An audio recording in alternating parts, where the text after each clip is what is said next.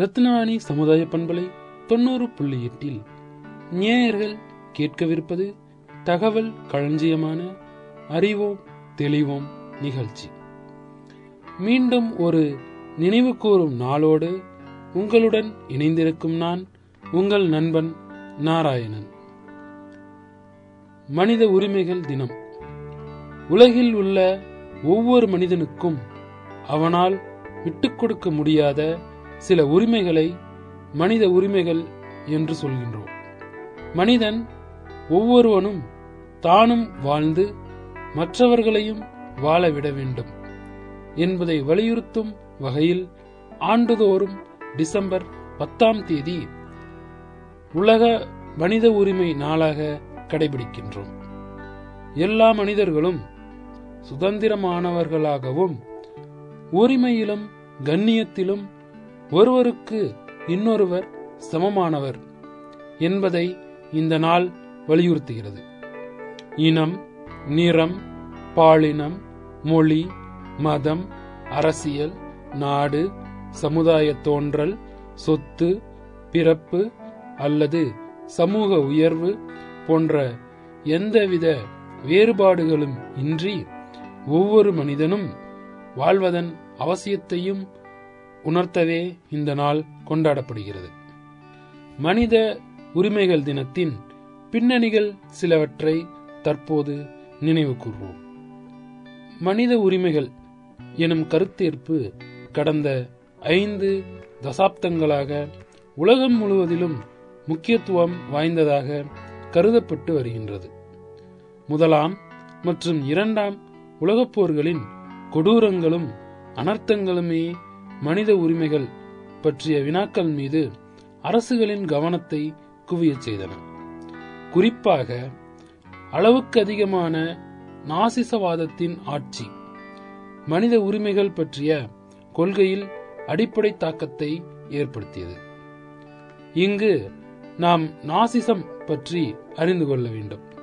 நாசிசம் என்பது ஆரியர்களே உயர்ந்தவர்கள். ஆரிய இனமே உலகை ஆளத்தகுந்தது. மற்ற அனைத்து இனங்களும் அழகிலும் அறிவிலும் ஆரியர்களுக்கு குறைந்தவை. போன்ற கருத்துக்களை அடிப்படையாக கொண்டு ஜெர்மனியில் இருபதாம் நூற்றாண்டில் தோன்றி இரண்டாம் உலகப் போருக்கு வித்திட்ட இனவெறி கொள்கையை குறிக்கும். இதற்கு மூலமான ஆரிய உயர்வு கொள்கை பத்தொன்பதாம் நூற்றாண்டில் இருந்தே பெரும்பாலான ஐரோப்பிய அறிஞர்கள் மற்றும் ஊடகங்கள் மத்தியில் ஏற்றுக்கொள்ளப்பட்டு வந்தது. இக்கொள்கை அன்பு அருள் இரக்கம் போன்ற கொள்கைகளை அடிப்படையாக கொண்ட கிறிஸ்துவ நெறியை அடிமைகளின் நெறிகள் என்றும் வெள்ளை நிறமும் நீல கண்களும் கொண்ட ஆரியர்கள் இவற்றையும் இவற்றுக்கு அடிப்படையான யூத மறையையும் யூதர்களையும் உலகில் இருந்து ஒழிக்கும் மூலமே ஆரியர்களின் பழங்கால பெருமையை மீண்டும் நிலைநாட்ட முடியும் என பரப்புரை செய்தது. இப்போர்களின் பிற்பட்ட காலத்தில் சர்வதேச மட்ட உணர்வு பரிமாணத்தில் தனிமனித உரிமைகள் மீதான மீறுகைகளை மிக உறுதிப்பாடான விதத்தில் கண்காணிப்பதற்காக ஓர் அவசர தேவைப்பாட்டினை அக்காலகட்டத்தில் இடம்பெற்ற கொடூரமான நிகழ்ச்சிகள் சுட்டிக்காட்டின. இரண்டாம் உலக மகாயுத்தத்தின் முடிவானது சர்வதேச மட்டத்தில் பல மாற்றங்களுக்கு வித்திட்டது. அதில் முதலாவதாக ஐரோப்பாவானது அரசியல் சித்தாந்த ரீதியில் இரு வேறுபட்ட முகங்களாக பிரிந்ததுடன் அதன் காலனித்துவ அதிகார வீழ்ச்சி அரசியல் பொருளாதார ரீதியான விடுதலை கோரிய அரசுகள் பலவற்றின் விடுதலைக்கு வழிகோலியது. அதாவது இரண்டாவது மாற்றமாக ஐக்கிய நாடுகளையும் அதனோடு இணைந்த ஏனைய நிறுவனங்களின் தோற்றமும் ஆகும். ஐக்கிய நாடுகள் சபையின் அடிப்படை நோக்கமானது சர்வதேச சமாதானம் பாதுகாப்பு என்பனவற்றை நிலைநிறுத்துவதாக இருத்தலும் அதன் நோக்கங்களும் ஒன்றாக காணப்படுகின்றன. மனித உரிமைகளை பாதுகாத்து மேம்படுத்துதலை ஐக்கிய நாடுகளின் பட்டயத்தின் உறுப்புரை ஒன்று உறுதிப்படுத்துவதுடன் அது சர்வதேச ரீதியாக மதிக்கப்படுவதற்கான சட்ட கட்டுப்பாடுகளை சுமந்து நிற்கின்றது. மனித உரிமைகளையும் அதன் சுதந்திரங்களையும் மதித்தல் எனும் நோக்கில் அமைந்த தொழிற்பாடு. ரீதியான அவ்விருப்பமே மனித உரிமைகள் சம்பந்தமான பிரகடனம் ஒன்றை உருவாக்கின இதனை உருவாக்குவதற்கு சீனா ரஷ்யா அமெரிக்கா ஐக்கிய ராஜ்யம் போன்ற நாடுகள் ஆலோசனை வழங்கின. மனித உரிமை மீறல்கள் ஆனது சர்வாதிகாரத்திற்கே வழிவகுக்கின்றது. அந்த வகையில் சர்வாதிகாரிகளின் சிலரை நாம் நினைவு கூறுவோம் அதில் முதலானவர் அடாஃப் ஹிட்லர். அடாஃப் ஹிட்லர் ஒரு ஜெர்மன் அரசியல்வாதியாக இருந்தார். அவர் நாசி கட்சியை உருவாக்கி அதன் தலைவராகவும் இருந்தார். ஜெர்மனியின் வேந்தராக ஆயிரத்தி தொள்ளாயிரத்தி முப்பத்தி மூணு முதல் ஆயிரத்தி தொள்ளாயிரத்தி நாற்பத்தி ஐந்து வரையும் ஆயிரத்தி தொள்ளாயிரத்தி முப்பத்தி நாலு முதல் ஆயிரத்தி தொள்ளாயிரத்தி நாற்பத்தி ஐந்து வரை நாசி ஜெர்மனியின் தலைவராகவும் அவர் இருந்தார். ஒரு பெரிய சர்வாதிகாரி என்ற முறையில் செப்டம்பர் ஆயிரத்தி தொள்ளாயிரத்தி முப்பத்தி ஒன்பதில் போலாந்து படையெடுப்புடன் ஐரோப்பாவில் இரண்டாம் உலகப் போரை தொடங்கினார். அது மட்டுமின்றி யூத இனப்படுகொலைக்கு அவரே அச்சாணியாக இருந்தார்.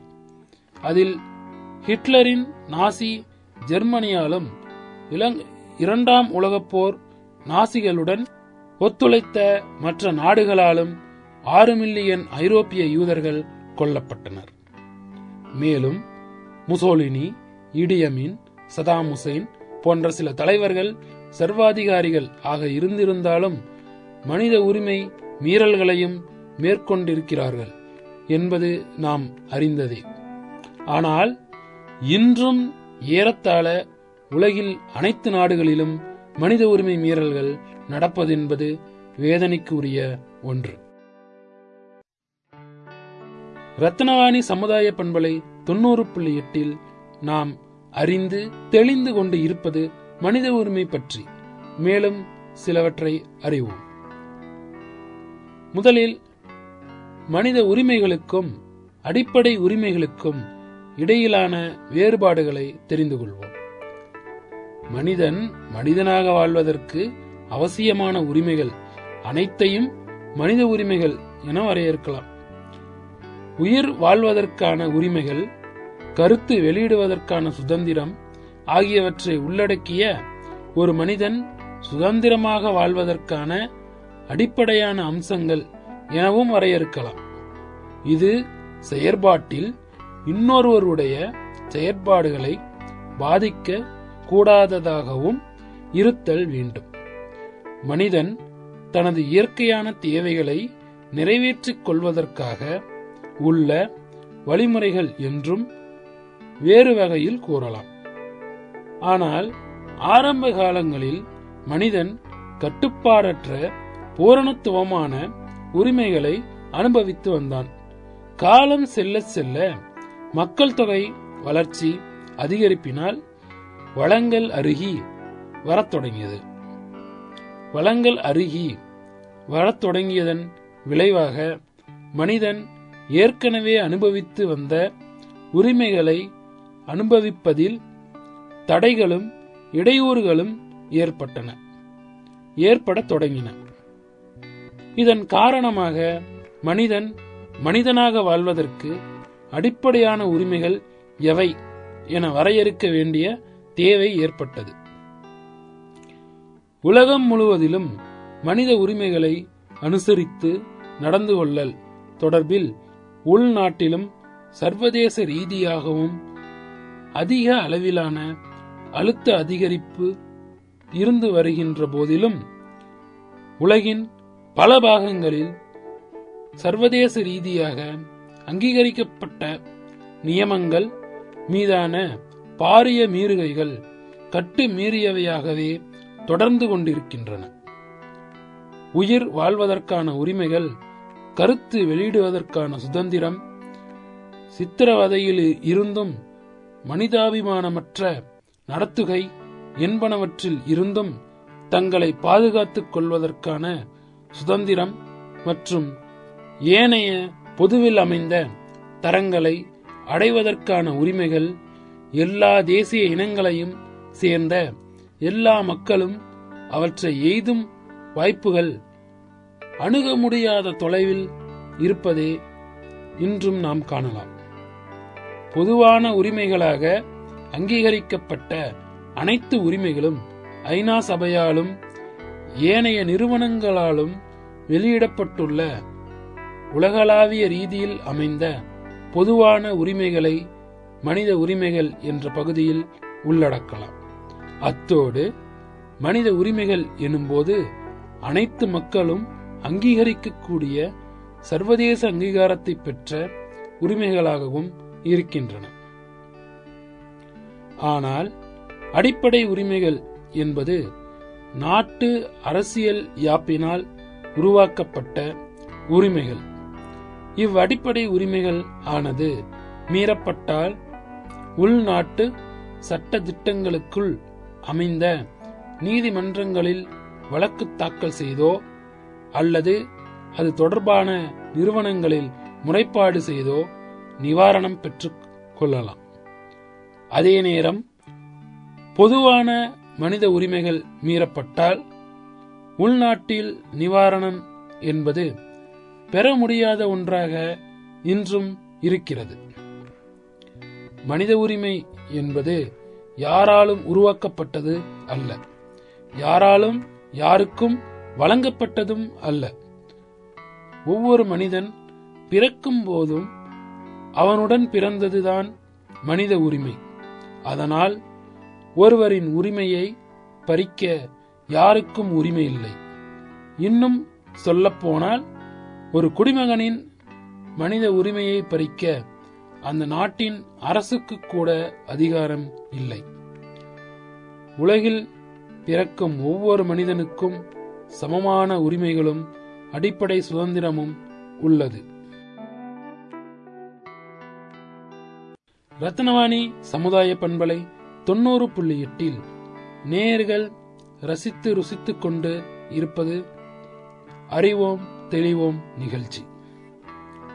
மேலும் தெரிந்து கொள்வோம். கடந்த ஆயிரத்தி தொள்ளாயிரத்தி நாற்பத்தி ஐந்தாம் ஆண்டு ஐக்கிய நாடுகள் சபை உருவாக்கப்பட்டது. இதையடுத்து ஆயிரத்தி தொள்ளாயிரத்தி நாற்பத்தி ஆறாம் ஆண்டு பிப்ரவரி பதினாறாம் தேதி ஐக்கிய நாடுகள் மனித உரிமை ஆணைய குழு என்பதை தோற்றுவித்தது. இக்குழுவில் ஐம்பத்தி மூணு நாடுகள் அங்கமாக இருந்தது. இந்நிலையில் சர்வதேச மனித உரிமை பிரகடனத்தை உருவாக்க அப்போதைய அமெரிக்க ஜனாதிபதியின் மனைவி எலினா ரூட்ஸ்வெல்ட் தலைமையில் ஒரு குழு அமைக்கப்பட்டது. இக்குழுவின் பரிந்துரைப்படி மனித உரிமை தொடர்பானவை கண்டறியப்பட்டு அனைத்து உலக மனித உரிமைகள் பிரகடனம் ஐக்கிய நாடுகள் சபையில் சமர்ப்பிக்கப்பட்டது. இதற்கு டிசம்பர் பத்து ஆயிரத்தி தொள்ளாயிரத்தி நாற்பத்தி எட்டாம் ஆண்டு பாரிஸில் நடந்த ஐக்கிய நாடுகள் பொதுச்சபை கூட்டத்தில் ஐம்பத்தெட்டு நாடுகள் அங்கீகாரம் வழங்கின. இதையடுத்து இந்த நாளை ஆயிரத்தி தொள்ளாயிரத்தி ஐம்பதாம் ஆண்டிலிருந்து சர்வதேச மனித உரிமைகள் தினமாக அறிவித்து உலக நாடுகளால் கொண்டாடப்பட்டும் வருகிறது. வரலாற்றில் பதியப்பட்டுள்ள சில மனித உரிமை நிகழ்வுகளை நாம் இன்று அறிந்து கொள்வோம். மனித உரிமைகளின் தோற்றம் பழங்கால சிந்தனைகளிலும் இயற்கை நீதி தத்துவங்களிலும் பொதிந்து கிடக்கின்றன.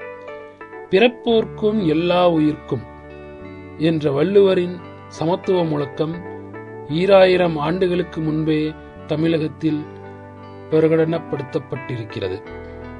ஆனால் இக்கொள்கைக்கு எதிராக வள்ளுவர் எந்த ஜாதி என்றும் எந்த மதம் என்றும் ஆராய்ச்சிகள் இன்று வரை தொடர்ந்து கொண்டிருக்கின்றது. பல தொன்மையான ஆவணங்களும் பிற்காலத்தில் சமயமும் மெய்யியலும் மனித உரிமைகள் என கருதப்படக்கூடிய பல்வேறு கருத்துருக்களை தம்முள் அடக்கியிருந்தன. இவற்றுள் கிமு ஐநூத்தி முப்பத்தி ஒன்பதில் பாரசீக பேரரசன் சைரஸ் என்பவரால் வெளியிடப்பட்ட ஒரு பிரகடனமும் கிமு இருநூத்தி எழுபத்தி ரெண்டு முதல் இருநூத்தி முப்பத்தி ஒன்றுக்குள்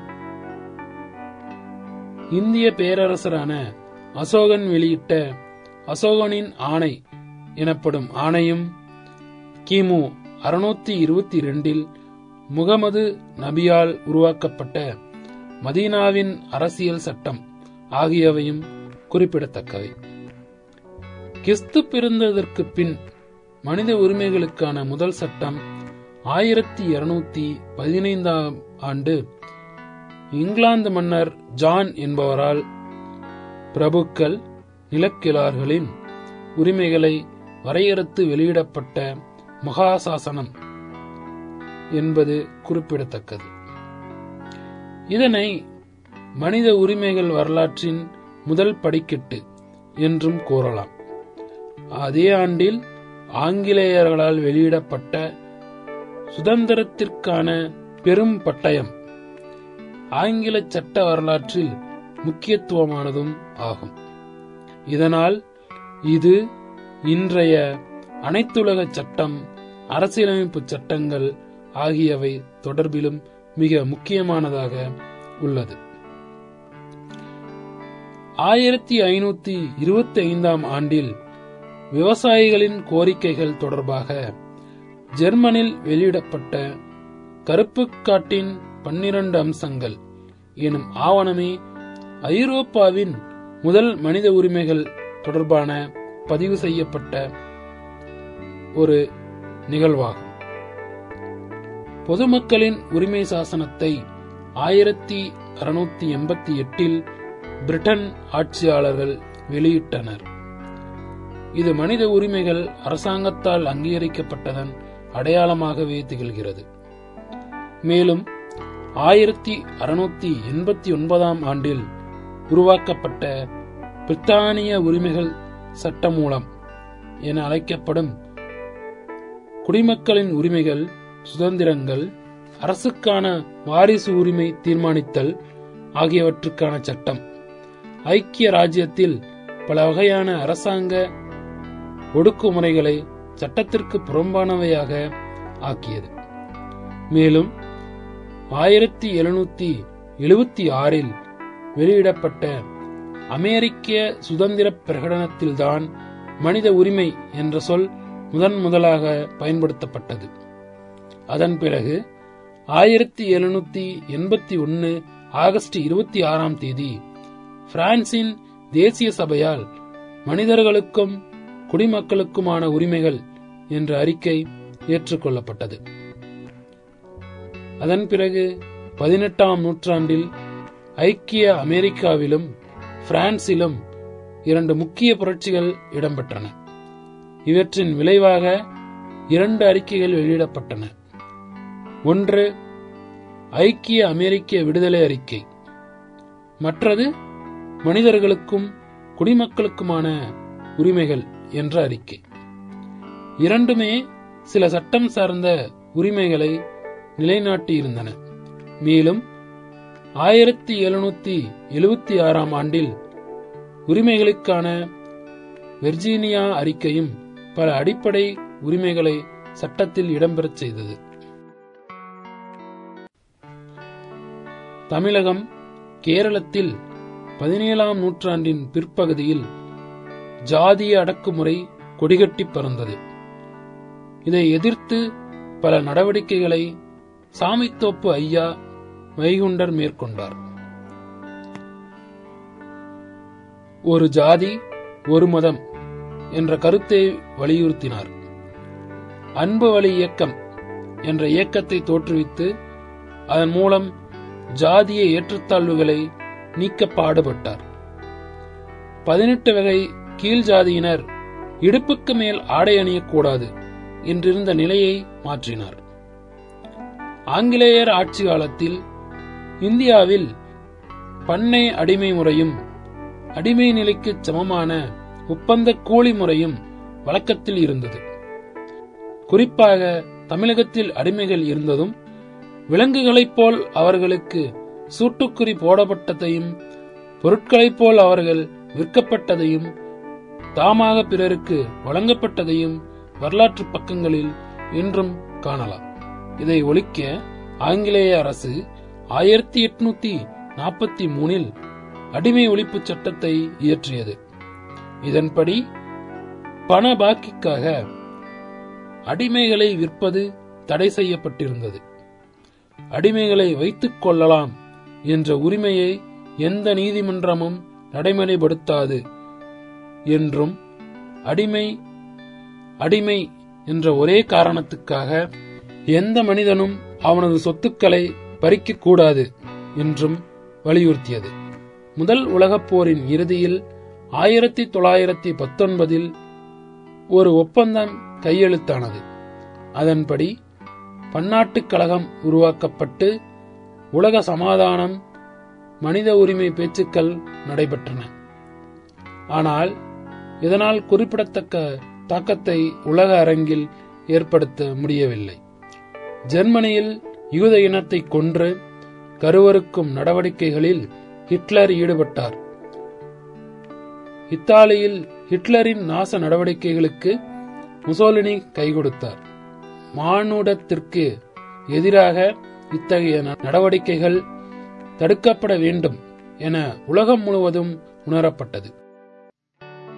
இரண்டாம் உலகப் போருக்கு பின் ஆயிரத்தி தொள்ளாயிரத்தி நாற்பத்தி எட்டு டிசம்பர் பத்தாம் நாள் பிரான்ஸ் நாட்டின் பாரிஸ் நகரில் ஐநா சபை கூடி உலகளாவிய மனித உரிமை பிரகடனத்தை வெளியிட்டது. இந்த பிரகடனம்தான் கிறிஸ்தவர்களின் வேத நூலாகிய பைபிளுக்கு அடுத்தபடியாக உலகின் பல மொழிகளில் அதிகாரப்பூர்வமாக மொழிபெயர்க்கப்பட்டுள்ளது.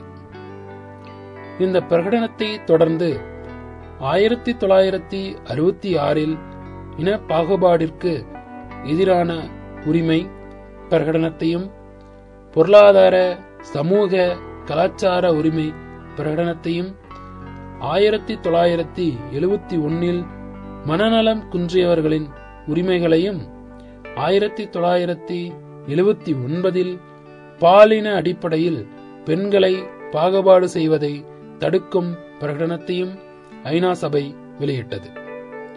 ஆயிரத்தி தொள்ளாயிரத்தி எண்பத்தி ஒன்பதில் குழந்தை உரிமைகள் மீதான பிரகடனத்தையும் ஆயிரத்தி தொள்ளாயிரத்தி தொண்ணூத்தி மூணாம் ஆண்டில் வியன்னா மனித உரிமை மாநாட்டு தீர்மானங்களையும் தனது உறுப்பு நாடுகளின் ஏதோபித்த ஒப்புதலோடு நிறைவேற்றி காட்டியது.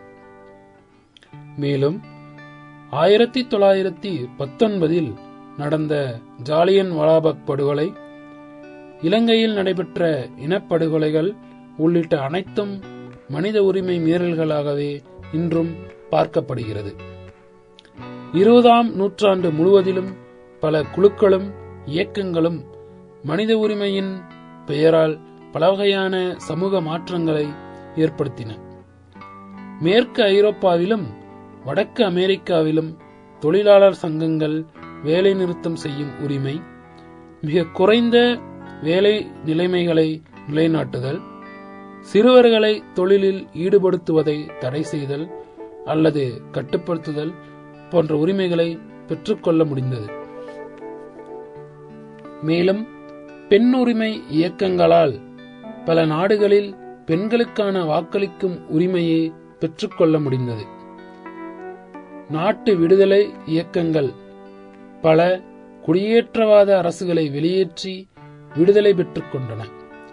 இவற்றுள் மகாத்மா காந்தியின் தலைமையிலான இந்திய விடுதலை போராட்டம் முக்கியமானது. தனி மனித என்கவுண்டர்கள் கூட பாசிசத்தின் கோர முகமாகவே பார்க்கப்படுகின்றன. தற்காலத்தில் ஆந்திர மாநிலத்தின் செம்மரம் வெட்டியதற்காக இருபது தமிழர்கள் கொடூரமாக கொல்லப்பட்டனர். கேரளத்தில் தீவிரவாதிகள் என்ற பெயரில் அண்மையில் சிலர் எந்தவித விசாரணையும் இன்றி படுகொலை செய்யப்பட்டனர். ஸ்டெர்லைட்டுக்கு எதிரான போராட்டத்தில் நடத்தப்பட்ட துப்பாக்கிச்சூடு மியான்மர் ராணுவ ஆட்சியில் நடத்தப்படும் மனித உரிமை மீறல்கள் போன்றவை தற்காலத்தில் நடைபெறும் மனித உரிமை மீறல்களாக பார்க்கப்படுகின்றன. மனித உரிமைகளை மீட்பதற்காக இந்திய மனித உரிமைகள் ஆணையம் அமைக்கப்பட்டுள்ளது. அதாவது இந்தியாவில் தேசிய மனித உரிமைகள் ஆணையமானது மனித உரிமைகள் பாதுகாப்பு சட்டத்தின் கீழ் ஆயிரத்தி தொள்ளாயிரத்தி தொண்ணூத்தி மூன்றாம் ஆண்டு அக்டோபர் பன்னிரெண்டாம் நாள் அமைக்கப்பட்டது. இது ஒரு தன்னாட்சியான அமைப்பாகும். இவ்வமைப்பு ஒரு தலைவரையும் சில உறுப்பினர்களையும் கொண்டுள்ளது. இந்திய அரசியலமைப்பு சட்டம் மற்றும் சர்வதேச உடன்படிக்கையில் உத்தரவாதம் தரப்பட்டுள்ள ஒரு தனி மனிதனின் வாழ்வு சுதந்திரம் சமத்துவம் மற்றும் கண்ணியம் ஆகியவற்றை பாதுகாக்கவும் மேம்படுத்தவும் தேசிய மனித உரிமைகள் ஆணையம் பொறுப்பேற்கிறது. மேலும் அந்த ஆணையத்தின் பணிகள் சிலவற்றை அறிவோம்.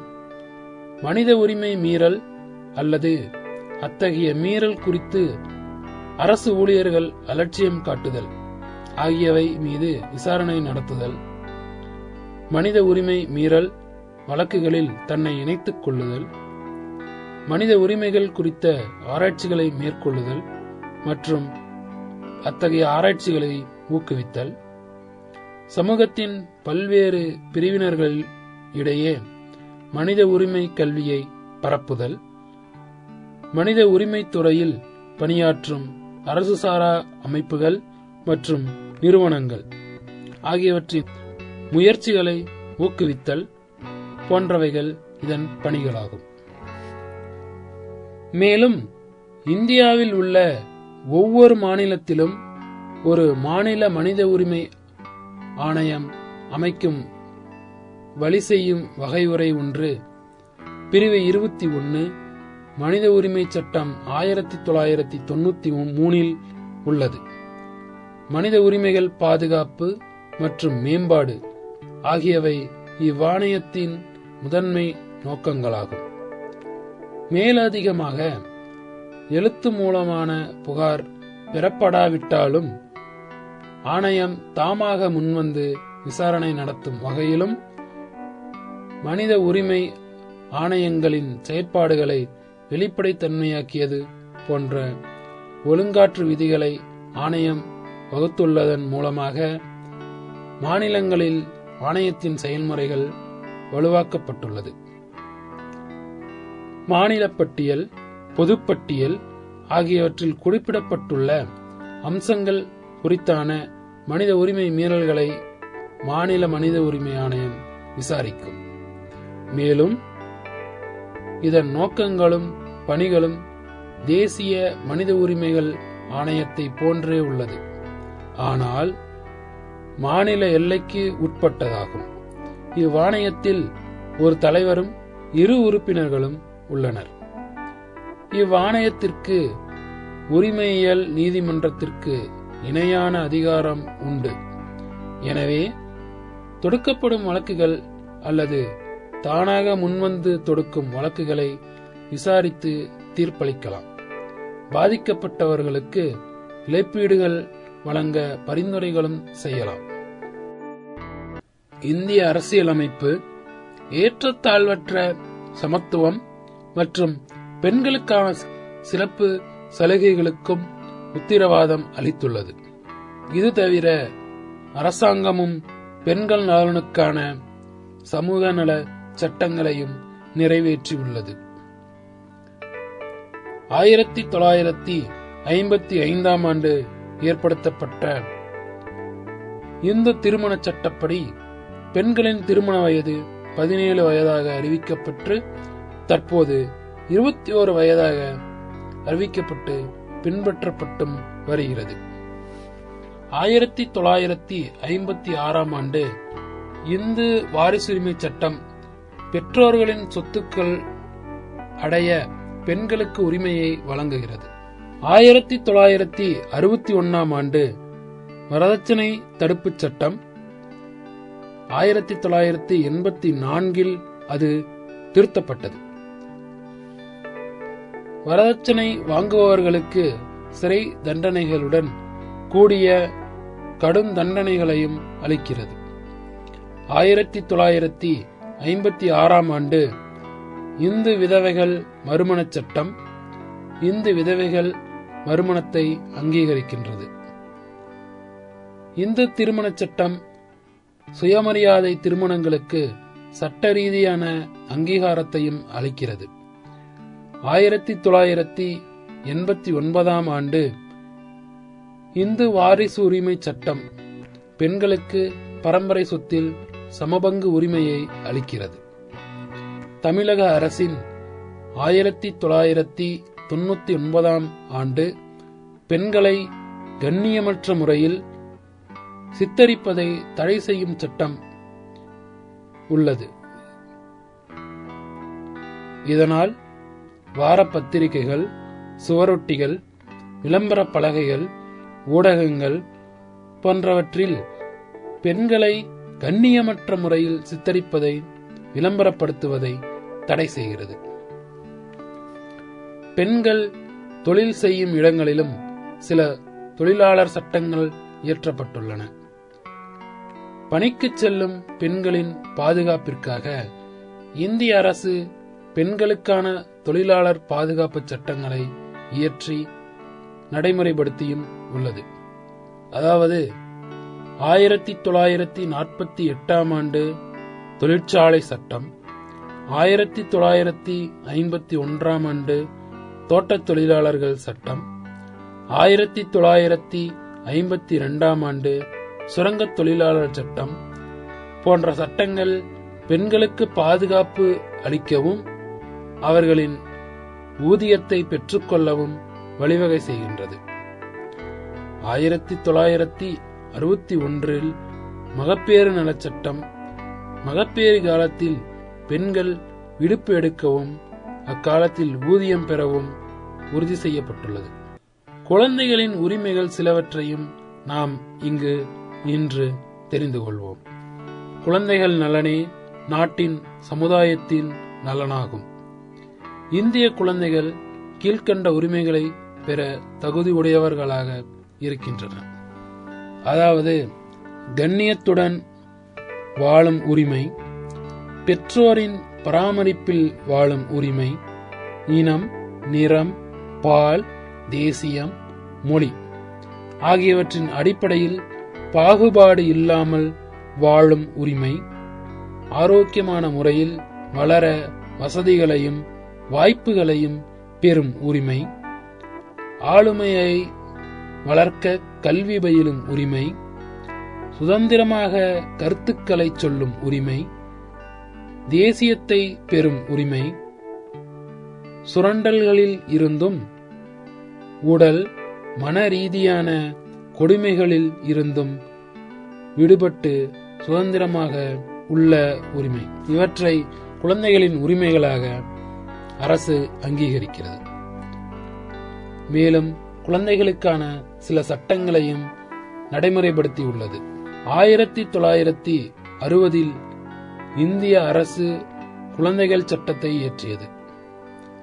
ஆயிரத்தி தொள்ளாயிரத்தி எழுபத்தி நான்காம் ஆண்டு இந்திய அரசு குழந்தைகளுக்கான தேசிய கொள்கையை வெளியிட்டது. குழந்தைகள் இளம் வயதில் குற்றங்கள் செய்வதை தடுத்து அந்த குழந்தைகளின் பாதுகாப்பிற்காக ஆயிரத்தி தொள்ளாயிரத்தி எண்பத்தி ஆறில் மத்திய அரசு குழந்தைகள் நீதி சட்டத்தை இயற்றியது.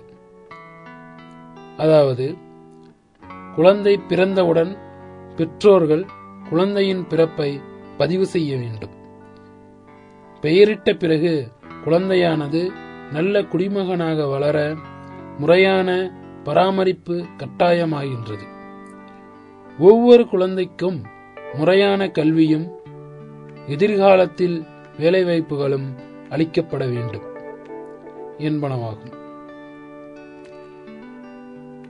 குழந்தை தொழிலாளர் பிரச்சனை என்பது உலகளாவிய பிரச்சனையாகும்.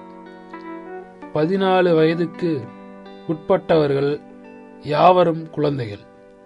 பதினாலு வயதுக்கு உட்பட்ட எந்த ஒரு குழந்தையும் தொழிற்சாலைகளில் பணியில் நியமிக்கக்கூடாது என்று அதிகாரப்பூர்வமாக இந்திய அரசு அறிவித்துள்ளது. என்றாலும் இந்திய அளவிலும் உலக அளவிலும் இன்றளவும் குழந்தைகள் பணிகளில் அமர்த்தப்படுகின்றனர் என்பது நிதர்சனமான உண்மை. உலக அளவில் பல லட்சம் குழந்தைகளின் கரங்கள் தீப்பெட்டி தொழிற்சாலைகள் மோட்டார் பனிமலைகள் சுரங்கத் தொழில்கள் விசைத்தறி பட்டறைகள் உணவு விடுதிகள் செங்கற்சோலைகள் பட்டாசு தொழிற்சாலைகள் ஆகியவற்றில் பயன்படுத்தப்படுகின்றன. சிலர் பிச்சை எடுப்பதில் ஈடுபடுத்துகின்றனர். ஏழ்மை கல்லாமை சூழ்நிலைகள் மனக்குழப்பங்கள் போன்றவை குழந்தைகள் குழந்தை தொழிலாளர்கள் என்ற நிலைக்கு தள்ளுவதற்கு வழிவகை செய்கின்றது. பெற்றோர்களின் சமூக பொருளாதார சூழ்நிலை காரணமாக ஒவ்வொரு ஆண்டும் லட்சக்கணக்கான குழந்தைகள் கைவிடப்படுகின்றனர் என்று மதிப்பிடப்பட்டுள்ளது. உலக அளவில் 75 கோடி குழந்தை தொழிலாளர்கள் உள்ளனர். நூத்தி மூணு கோடி இந்திய மக்களில் ஐந்து முதல் பதினாறு வயதுக்கு உட்பட்ட குழந்தைகள் சுமார் பதினெட்டு புள்ளி ஐம்பத்தி ஐந்து கோடி பேர் உள்ளதாக மதிப்பிடப்பட்டுள்ளது. ஐநா அவையும் குழந்தை உரிமை பாதுகாப்பை வலியுறுத்துகிறது. ஐநாவின் துணை அமைப்பான உலக தொழிலாளர்கள் அமைப்புகள் மற்றும் ஐக்கிய நாடுகள் குழந்தைகள் நிதியம் ஆகிய அமைப்புகள் அரசு சாரா தொண்டு நிறுவனங்களுடன் இணைந்து உலகம் முழுவதும் உள்ள பாதிக்கப்பட்ட குழந்தைகளின் நலன்களை பாதுகாக்க தேவையான நடவடிக்கைகளை மேற்கொள்கின்றன. காவல்துறைக்கு எதிரான சில குற்றங்களும் நடைமுறைப்படுத்தப்படுகின்றன. அதாவது சிறையில் சித்திரவதை சட்டத்திற்கு புறம்பாக சிறை வைத்தல் பொய் வழக்குகளை புனைதல் பாலியல் கொடுமைகளை நிறைவேற்றுதல் வழக்குகளை பதிய மறுத்தல் எதிர்த்தாக்கு இறப்புகள் அதாவது என்கவுண்டர் டெத் சிறைத்துறையினர் மீதும் குற்றச்சாட்டுகளாக சரியாக உணவு கொடுக்காதது பிணை கைதிகள் மரணம் அதாவது லாக்அப் டெத் சரியான மருத்துவ சிகிச்சை தராதது போன்ற மனித உரிமை மீறல் குற்றச்சாட்டுகள் எழும்புகின்றன. காவல்துறையினர் மீதும் காவல்துறையினர் மீது கூறப்படும் பெரும்பான்மையான புகார்கள் அவர்கள் கொடுமையாக நடந்து கொள்வதை பற்றியும் கடுஞ்சொற்கள் வசை மொழிகள் உபயோகிப்பது பற்றியும் அதிகமாக மக்களால் எழுப்பப்படுகின்றன. அரசு துறைகளில் ஒப்பிடும் பொழுது காவல்துறையோடு பொதுமக்களுக்கு பத்து சதவிகிதம் மட்டுமே தொடர்பு ஏற்படுகின்றது. ஆனால் அவற்றுக்கு எதிராக எழும்பும் புகார்கள் எழுபது சதவிகிதத்திற்கும் அதிகமாக உள்ளது. தமிழ்நாடு மாநில மனித உரிமை ஆணைய உறுப்பினர் உண்மையில் மனித உரிமைகளின் பிரதான பாதுகாவலர் காவல்துறையினர் ஆகும். சில களப்பணியாளர்களின் தவறான நடவடிக்கையால் காவல்துறை மனித உரிமை மீறல் புகாருக்கு உள்ளாகின்றது. பெரும்பாலான காவல்துறையினர் அதிகார தோரணையோடு பணிபுரிந்தால்தான் மக்கள் மதிப்பர் என்ற தவறான எண்ணத்தில் உள்ளனர். இதனால் காவல்துறையினர் என்றாலே கடுப்புத்துறையினர் சீருடை அணிந்த சண்டைக்காரர். கெட்ட வார்த்தைகள் சரளமாக பேசுபவர்கள். அநாகரீகமான நடை உடை பாவனை உடையவர். வழக்கு என்ற பேரில் கொடுமைப்படுத்துபவர். ஊழலில் உழலுபவர் என்ற எண்ணம் மேலோங்குகிறது. இந்திய அரசியலமைப்பு சட்டமும் தனிமனித உரிமைகள் சிலவற்றை வழங்குகிறது. அவற்றை நாம் தற்போது தெரிந்து கொள்வோம். அதாவது சமத்துவ உரிமை சுதந்திர உரிமை பேச்சு உரிமை எண்ணங்களை வெளிப்படுத்தும் உரிமை ஒன்றுபடும் உரிமை சங்கங்கள் அமைக்கும் உரிமை நடமாடும் உரிமை குடியேறி வசிக்கும் உரிமை குடியேறி வசிக்கும் உரிமை பணி செய்யும் உரிமை சுரண்டல்களுக்கு எதிரான உரிமை சமய சுதந்திர உரிமை கல்வி மற்றும் பண்பாட்டு உரிமை சொத்து உரிமை அரசியலமைப்பிற்கு உட்பட்டு பரிகாரம் பெறும் உரிமை போன்றவைகள் அளிக்கப்பட்டுள்ளன. இருபதாம் நூற்றாண்டின் துவக்கத்தில் இம்மனித உரிமைகள் மறுக்கப்பட்டன. ஆனால் இதை ஏற்படுத்தும் பொறுப்பு ஐநா அவைக்கு ஏற்பட்டது.